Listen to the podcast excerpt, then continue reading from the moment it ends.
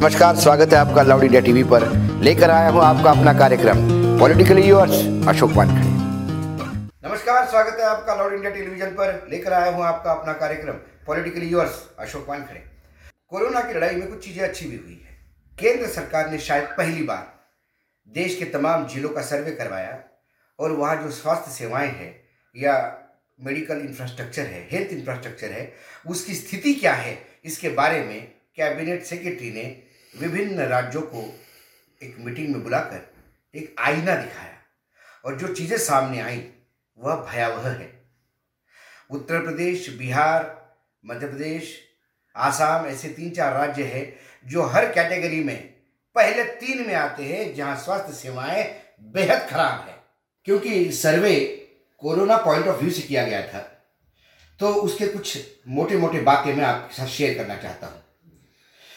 ये जो isolation beds है, कोरोना के मरीजों को रखने के लिए तो कुल एक ऐसे ज़िले हैं देश में, जिसमें सौ से भी कम आइसोलेशन बेड पाए जाते हैं।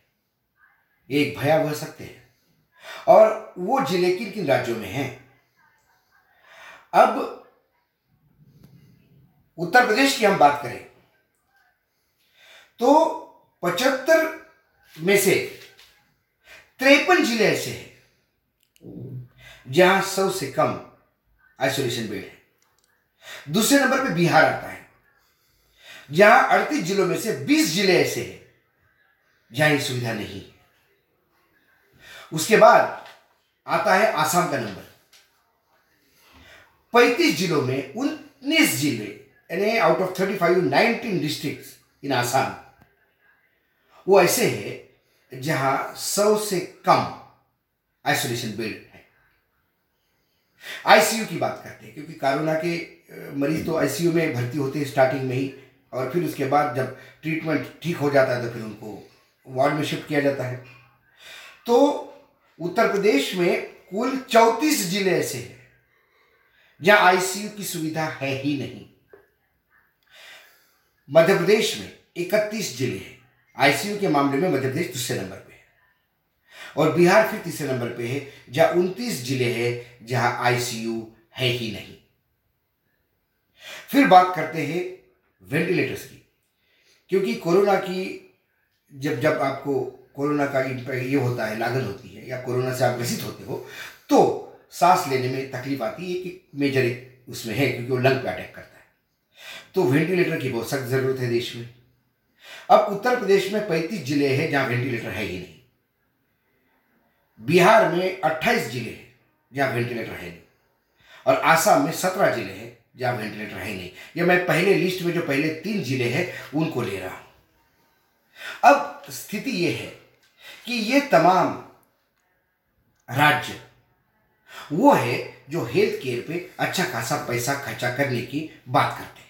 यदि मध्य प्रदेश उत्तर प्रदेश बिहार आसाम ये चार जिलों का जो रेफरेंस हुआ इस लिस्ट में उसका यदि बजटरी अलोकेशन देखें हम तो हम बात करते हैं बिहार की। बिहार ने इस बार बजट में आ, उनका रेवेन्यू सरप्लस बजट था लेकिन उस बार इन्होंने हेल्थ केयर और एजुकेशन को बहुत प्रायोरिटी दी। और हेल्थ केयर के लिए दस हज़ार नौ सौ सैंतीस करोड़ अड़सठ लाख रुपए आवंटित किए। ये अच्छा खासा बजट है। इसके बावजूद डिस्ट्रिक्ट में ये हालत क्यों है? वो पैसा कहाँ जाता है? ये सवाल का जवाब बिहार दे सकता है। उत्तर प्रदेश में सरकार ने हेल्थ को आवंटन तो बहुत किया, लेकिन बड़े बड़े अस्पतालों में, किसी को 900 करोड़, किसी को 400 करोड़, किसी को 800 करोड़। आश्चर्य की बात है कि rural district and woman hospital के लिए 70 करोड़ का आवंटन है।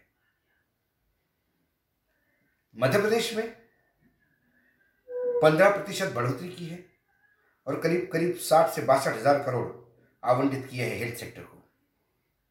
आसाम ने हेल्थ सेक्टर को 2717 करोड़ आवंटित किए हैं। नेशनल हेल्थ मिशन का पैसा जो आता है, वो अलग है।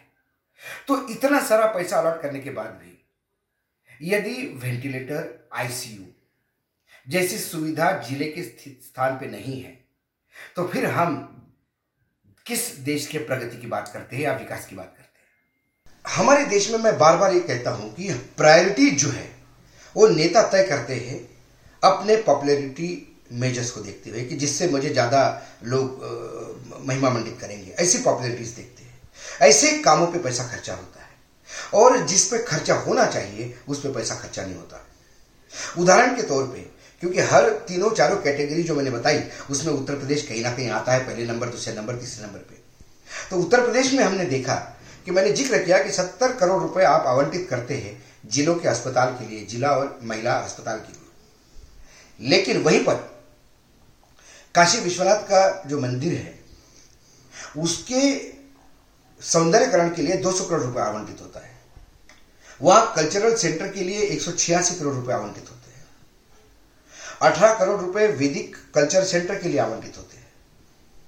प्रश्न है कि हम यदि ज़िंदा रहेंगे तो ही पूजा करने जाएँगे, हम ज़िंदा रहेंगे तो ही उस कल्चरल सेंटर में जाएँगे। हम ज़िंदा रहेंगे तो जो सौंदर्यकरण है, उसका उपभोग ले पाएँगे। ज़िंदा रहने के लिए हेल्थ सेक्टर बहुत ज़रूरी है।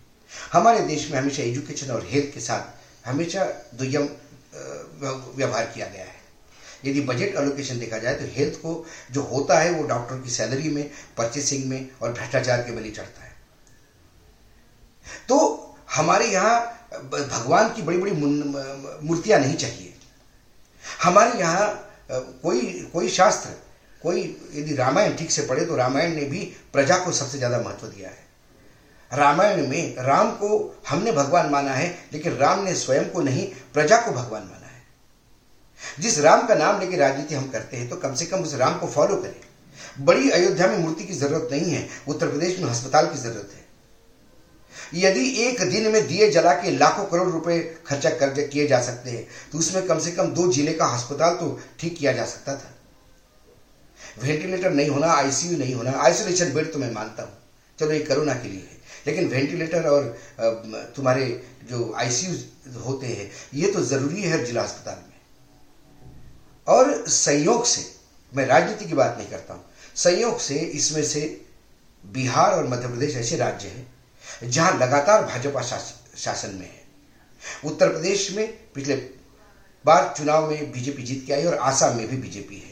देखा जाए तो चारों राज्यों में भारतीय जनता पार्टी का शासन है, जिसमें से बिहार और उत्तर मध्य प्रदेश में बीजेपी लगातार शासन कर रही है। ये सब होते हुए भी यदि ये स्थिति और ये आंकड़े मैं नहीं कह रहा हूँ ये कैबिनेट सेक्रेटरी कह रहे हैं।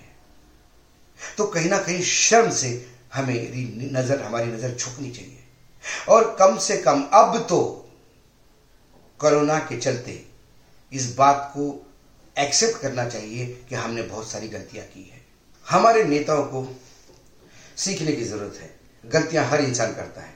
गलती से जो सीखे, वो अच्छा इंसान होता है। नेता अच्छा इंसान बने।